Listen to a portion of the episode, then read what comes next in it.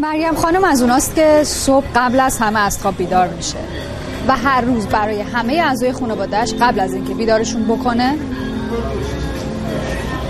صبحونه جدا جدا درست می‌کنه. امروز هم با اینکه خیلی خسته است به خاطر سردرد دیشبش عملا نتونسته بود بخوابه خیلی زود بیدار شد رفت آشپزخونه و برای همسرش تخم قاپز درست کرد برای دخترش کره اصل گذاشت برای پسرش نیمرو آماده کرد. خیلی کم خواب بود. چشاش میسوخت دوباره سردردش اوج گرفت. اما به هر حال صبحونه رو آماده کرد چای رو دم گذاشت و تک تکشون رو بیدار کرد.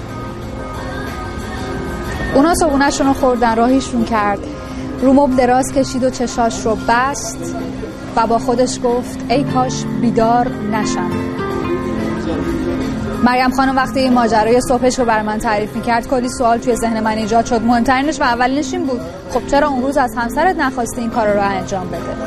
ازش پرسیدم جواب داد ممکن بود ازم ناراحت بشه. آخه باید می‌رفت سر کار. می‌بینید مریم خانم خودش رو آزار میده. جوری خودش رو آزار میده که با کسی که دوست داره این کار انجام نمیده. خودش رو آزار میده که نکنه همسرش ناراحت بشه. این حالت مریم خانم مشترک بین خیلی از خانم ها و مادرها مخصوصا خانم های ایرانی. کسایی که از این که دارن خودشون رو قربانی می‌کنن حال بقیه رو خوب کنن دل بقیه رو به دست بیارن دارن زندگیشون رو میچرخونن و این اسمش مهر طلبیه سلام من رازی میرزایی هستم بنیانگذار آکادمی لیدی باز. توی این قسمت می‌خوایم با هم دیگه راجع به مهر طلبی صحبت بکنیم. افرادی که این درگیری رو دارن همیشه دارن تلاش می‌کنن که با محبت خیلی زیاد رضایت بقیه رو جلب بکنن. بیایم با هم دیگه ببینیم مهرطلبی چجوریه. میگم می‌خوای تا من بیام دنبالت. همین الان رسیدم خونه. میام دنبالت. وایسا میام دنبالت. بابا یه امشبه دیگه نمی‌خواد هزینه کنی. میگم من دارم. بیا بپوشش فدا سر. از سارا چه خبر؟ سارا؟ آره با هم خوب اتفاقا کلاس زبان که میریم همیشه من میرم میرسونمش بعد امتحان داره همیشه میرم. اون چیزی که لازم داره رو می‌گیرم. دیگه گفتم بیاد خونهمون هر موقع اونجا شلوغ بود و اینا. خلاصه خیلی با هم خوبیم آره. اون چی کار می‌کنه؟ خب من یه چیزی نخواستم ازش کار بخواد کاری بکنه بگم می‌دونم. اون تو این کار رو می‌کنی اونم برات کار می‌کنه؟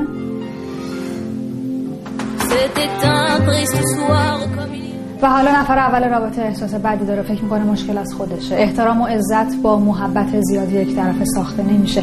و فقط برات احساس منفی و پوچی به جا می‌ذاره. روی ارزش خودت کار بکن ارزشت رو بشناس روی اعتماد به نفست کار بکن تا روابط اجتماعی موجب رشدت بشن.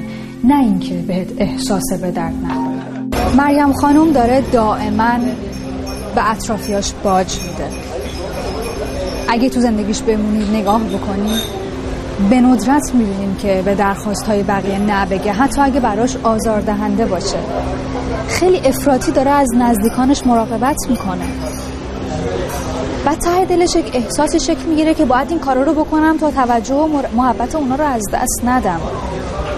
مریم خانوم تاج قربانی بودن رو به سرش گذاشته. این نقشه که هر جا بخواد از خودش بگه این ماجرای قربانی بودنش رو تعریف می‌کنه و مجبور طبیعتا از اتفاقای کوچیک و بزرگ زندگیش ناله بکنه. یکی از دردای همیشگی مریم خانم وقتی باهاش صحبت می‌کنی عذاب وجدانه.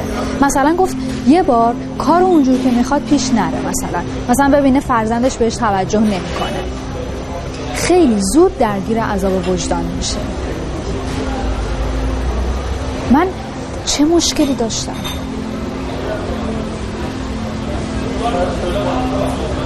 چرا اینجوری شد؟ مداوما از اون طرف اسخایی می‌کنه و دائما رفتار خودش رو زیر سوال می‌بره چون عذاب وجدان می‌گیره. یکی از اثرات مهرطلبی واسه خانم مریم وابستگی دائم میشه.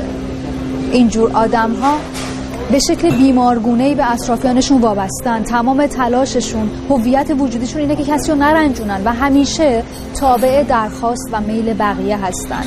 بعد از اون طرف در برابر این همه ایثار این همه تلاش این همه محبت کردن انتظار داره که بهش برگرده دیگه درسته؟ دوست داره و حس می‌کنه که لیاقتش رو داره که مرکز توجه باشه. اما معمولا اینجوری نمیشه و مجبوره که واکنش نشون بده. یه سری جمله ها رو زیاد از مریم میشنویم. اونا باید منو دوست داشته باشن. چون براشون غذا درست کردم. خواهرم باید توجهش به من بده. چون من همیشه حمایتش می‌کنم و این وابستگی دائمی داره مدام رنجش میده.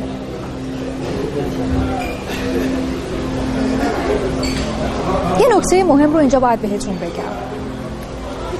اگه شما یه خانم مهرطلب هستی که داری این برنامه رو می‌بینی یا گوش میدی شاید این حس به دست بده که نه اشکال نداره. من دارم از خودم می‌زنم ولی دارم به اونا خوبی می‌کنم. ولی دانشمندا اثبات کردن. بچه ها تو تحقیقاتشون به این نتیجه رسیدن که مهرطلبی ضرر خیلی زیادی برای اطرافیان مریم خانم مهرطلب داره. به چند تا دلیل مهم. یکیشون که بخوام براتون بگم اینه. فرزندها از شما الگو برداری می‌کنن. خیلی زیاد دیده شده. خواهر برادر کوچکتر فرد مهرطلب فرزندای فرد مهرطلب تو بزرگیشون دقیقا همون رفتارا رو دارن تکرار می‌کنن. از شما الگو می‌گیرن چه بسا شدیدتر چه بسا با اختلالات بیمارگونه تر که براشون ایجاد بشه. شاید خودش تو کودکی از این رفتار خواهر بزرگترش از اون رفتار مادرش کلافه می شده اما الان خودش یه فرد مرتلب شده و کلی اختلال دیگه برای اطرافیانش ایجاد میشه. بابت همین فکر نکن خودتو داری قربانی می‌کنی داره به یه سری لطف می‌کنی. نه. اونها رو هم داری با این پدیده اذیت می‌کنی. حالا چیکار باید بکنی؟ یه توصیه می‌تونم بهتون بکنم تو این پادکست. از تحقیقاتی که داشتم و صحبتایی که با چند هزار خانم داشتم این راهکار می‌تونه برای شروع خیلی کمکتون بکنه و اونم اینه که صبر بکنید. صبوری بکنید. هر درخواستی به شما میشه چند لحظه صبر کنید. قبل از اینکه بخواید برای کسی کاری انجام بدین چند لحظه صبر کنید. تمرین می‌خواد ولی جواب میده. حالا موقعی که صبر می‌کنی به این فکر کن. واقعا تمایل داری این کار رو انجام بدی یا صرفا فقط برای خوشحال کردن اون فرد مقابل داری زیر بار این کار میری؟